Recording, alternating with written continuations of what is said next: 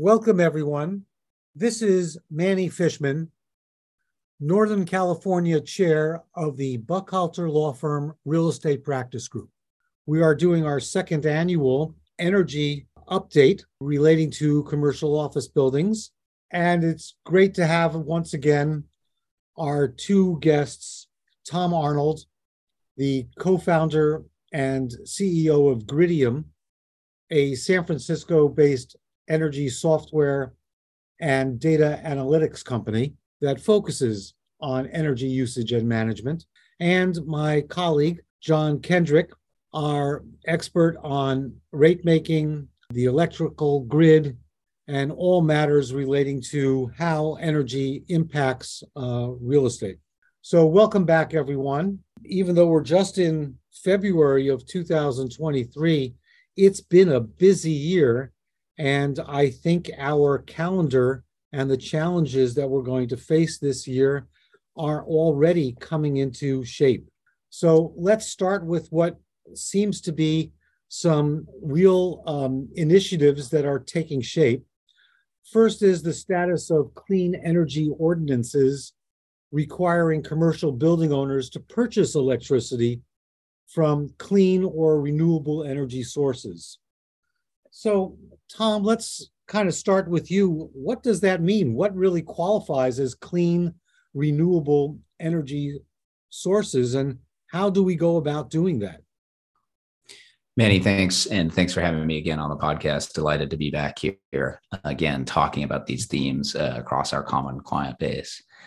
The big news is, as we discussed last year, the 100% renewable ordinance in San Francisco is now effective for the largest buildings, buildings over uh, half a million square feet. Um, what sources are uh, available? Um, it's essentially the, the classical renewable sources. Um, that's uh, wind, hydro, and solar. Programmatically, for most commercial building owners, that means that they must sign up for the Green Power Program uh, from the local utility. Uh, PG&E's program is actually closed due to a wait list, so most people were forced onto Clean Power SF uh, Super Green. The one exception would be direct access customers that were required to contract in the wholesale markets for uh, the same credits that utilities use to justify their renewable portfolio standard credits. So, very high quality regulatory renewable credits. Um, but that's effective for the largest buildings currently. The next class is most other commercial buildings in San Francisco, and, and that'll be December 31st, 2024. So, definitely the first time that we've seen this across the United States where there's a mandate to buy 100% renewable electricity. And uh, there are some reporting requirements for commercial building owners uh, with respect to meters, and that can be transferred to tenants that are on direct meters as well. You should watch for that as, too. I suppose the big news in what is considered renewable and clean energy sources is as natural gas, even though marketed as clean energy, is not a renewable energy source. It is not. Uh, and it, it comprises a great amount of the emissions from the built environment. And different advocacy groups and policymakers around the United States are approaching this, this thematically in two different ways.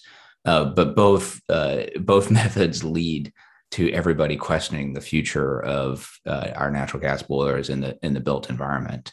Uh, it does not look good uh, for the long term future of natural gas as a space heating technology in the in commercial buildings. And to focus on one of the themes that you talk about often, Tom. It's not easy for a large commercial office building with a large floor plate to really move to solely electrical and clean energy sources because of the cost involved. That's that's correct. If you think about your home, adding a heat pump to your home is going to be very easy. The uh, volume of air that you need for an air source heat pump compared to the volume of your home and the space heating nodes uh, is is trivial uh, from an engineering perspective.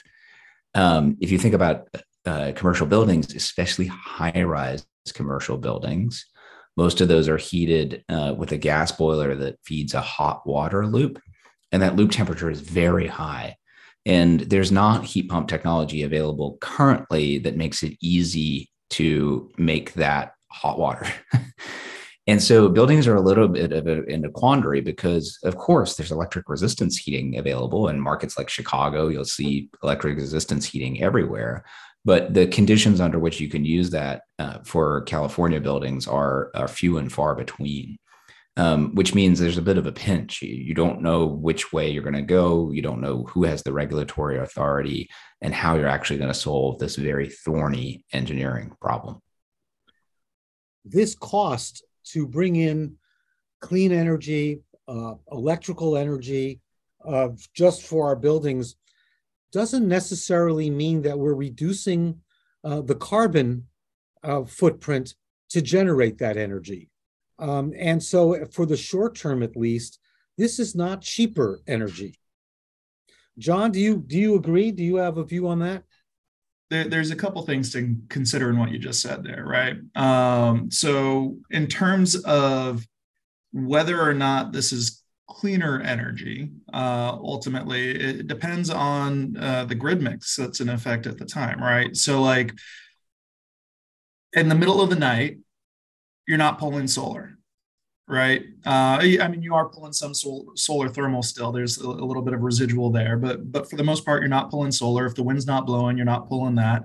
And so at that point in time, your electricity mix, regardless of whether or not you're on a 100% renewable plan, is going to involve uh, natural gas plants. It's going to involve um, all these other sorts of, of resources. So it, it's kind of a misnomer to say that this is uh, by by engaging in this uh, community choice aggregators 100% renewable program, the energy that is being delivered to your house or your building is 100% renewable. Um, in terms of saying whether or not the cost of this energy is cheaper, that's always in flux, right? So, for example, right now, um, uh, if you look at natural gas prices in California, uh, they're crazy. Uh, they, they've gone through the roof in the last few days. Uh, it's popping up on people's uh, utility bills. They're they're frustrated by that, but those costs are also going to be considered into the electric rate because we do have a fair amount of natural gas generation in California, and part of the rate setting is your fuel costs. So down the road, the, the, the high natural gas prices that we're experiencing right now are going to find their way into your electric rate. Yeah, just to build on that a little bit on John's comments, um, you know, replacing natural gas uh, in our in a very efficient office building is a very expensive way to decarbonize. John talked a bit about the fuel costs, um, anywhere from double to quadruple the electric costs of, of natural gas on an operating expense basis. And that's before we get to capital. Uh, Gridium, through our retrofit business, has priced out several electrification studies uh, for large high rise. And we keep on coming up uh, with this capital number of $20 a foot, um, which is pretty massive in terms of the amount of investment um, uh, required in order to save that carbon. And as John points out, currently the grid average carbon emissions in California are uh, just over 500 pounds per megawatt hour, uh, which means you're not really saving a lot of carbon between uh, electrifying the natural gas for space heating uh, because of all the losses in, in that equation. So it, it is a bit of a quandary. It is, uh, but but, and I think this is the point that uh, real estate owners and operators need to understand. I don't see any slowdown of this wave. In fact, I see more policy efforts and more regulation coming to get natural gas out of the building.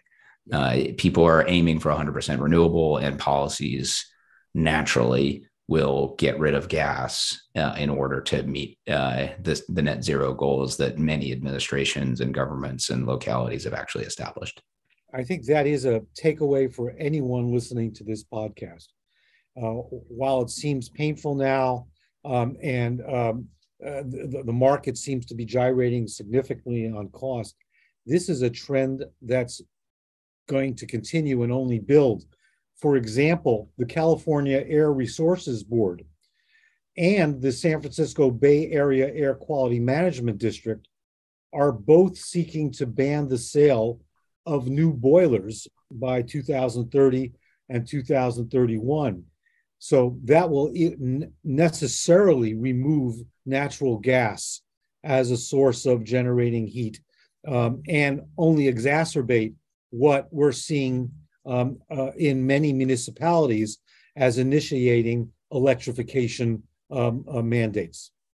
Yeah, I was just going to say, you know, you see it not only in these sort of uh, uh, big items like getting rid of natural gas or, you know, ending the sale of, uh, of gas boilers by 2030, but you also see, uh, for example, the Public Utilities Commission uh, last year eliminated line extension uh, incentives for natural gas lines, right? So people that were building out um, new subdivisions, part of the cost of that um, there were incentives that were being provided under the the old regime where natural gas was considered to be cleaner than the grid mix. And so we wanted people building to have natural gas in their homes.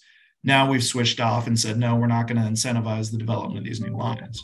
So so across agencies at, at various different levels at local at state at federal you're, you're seeing all sorts of different um, uh, they're, they're all efforts that kind of ping out in different directions but the overall goal is is the same.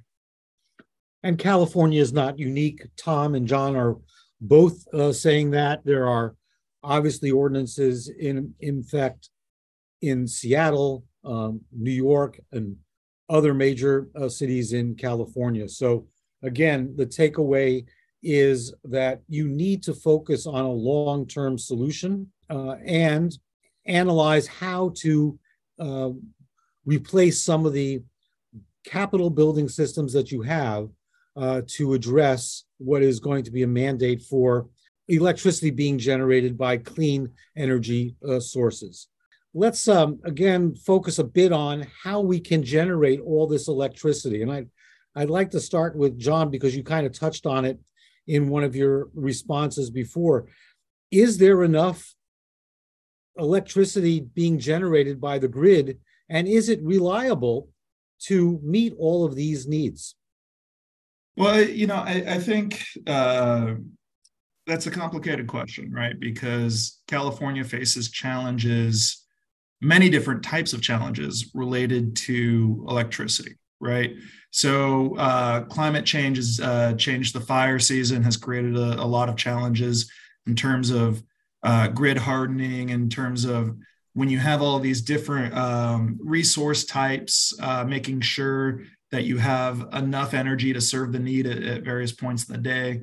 Um, so, yeah, I, I, I, mean, at, at, the end of the day, uh, there are things that are are, are productive, right, uh, that have happened recently. The Inflation Reduction Act uh, has certainly incentivized uh, the development of uh, new renewable resources. It also has incentivized the development of utility scale battery systems, right? So th- those are all good things. Uh, those also have a long lead time while we're facing all of these significant challenges.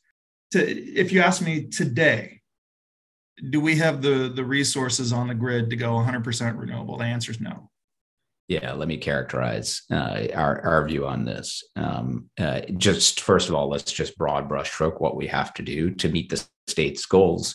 Uh, we have to basically double the electricity uh, supply in in California. Uh, that's electrification of transport, uh, heating, et cetera, et cetera. Um, I, am more optimistic on on the energy side. I I think that we have an absolute abundance of energy. We what we lack is is power and let me say more. Um, uh, solar cost curves continue to decrease. Um, we've uh, John mentioned um, uh, the Inflation Reduction Act. Um, we're about to embark on offshore wind in a serious way.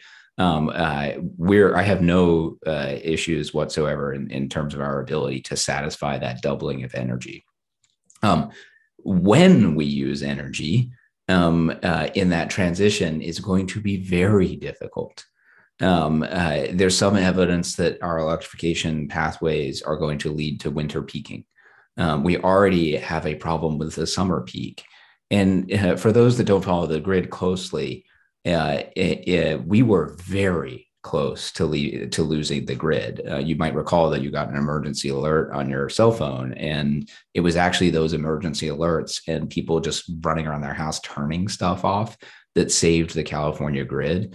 But we were within hours of losing the California grid, um, which would have led to you know hundreds of uh, uh, billions of dollars of economic losses uh, for, from that that kind of event and and and that's the challenge for society is decarbonization of the grid is hard. Um, uh, it's easy to think about new resources coming all online and uh, swapping things but we've got to maintain uh, reliability of the grid. And that's the critical problem here is it's very hard to imagine a 100% renewable grid and getting from 500 pounds per megawatt hour to zero or even 50 pounds per megawatt hour, that's going to be a very difficult transition and a very difficult engineering problem because of the top 80 or 100 hours a year in California. I think that's the second takeaway, uh, which is that the cost of trying to get to net zero uh, is extremely high. Um, it is going to be painful for the next several years. And so the question I have for both of you, uh, Tom in particular, is what steps are you recommending building owners take? Is it direct access agreements? Is it aligning interests with our tenants so that they bring down their energy consumption and feel the pain?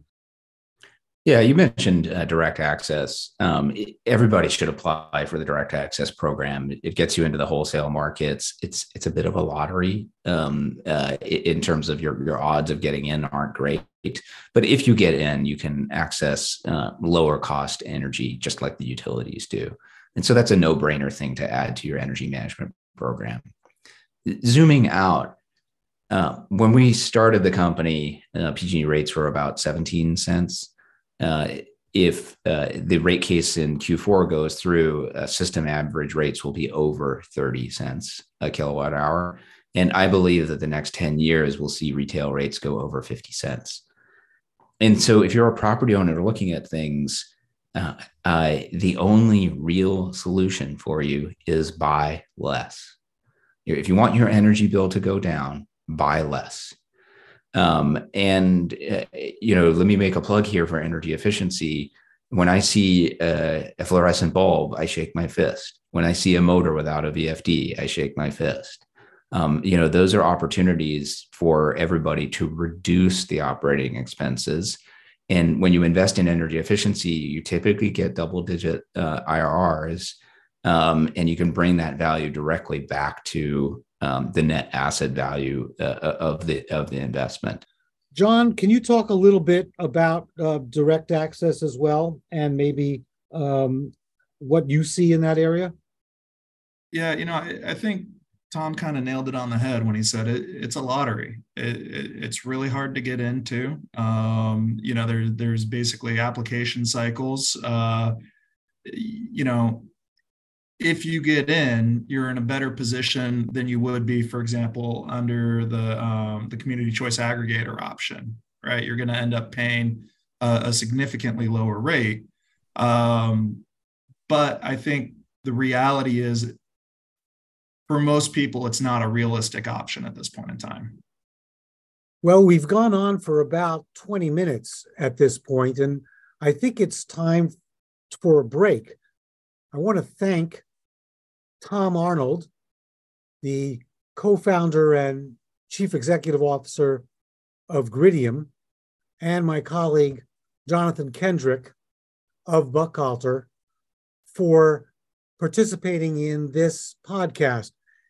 We have so much to talk about that we're going to end here and continue with a second phase, volume two of this podcast, where we'll focus on electric vehicles, ESG, and predictions for 2023. Thank you.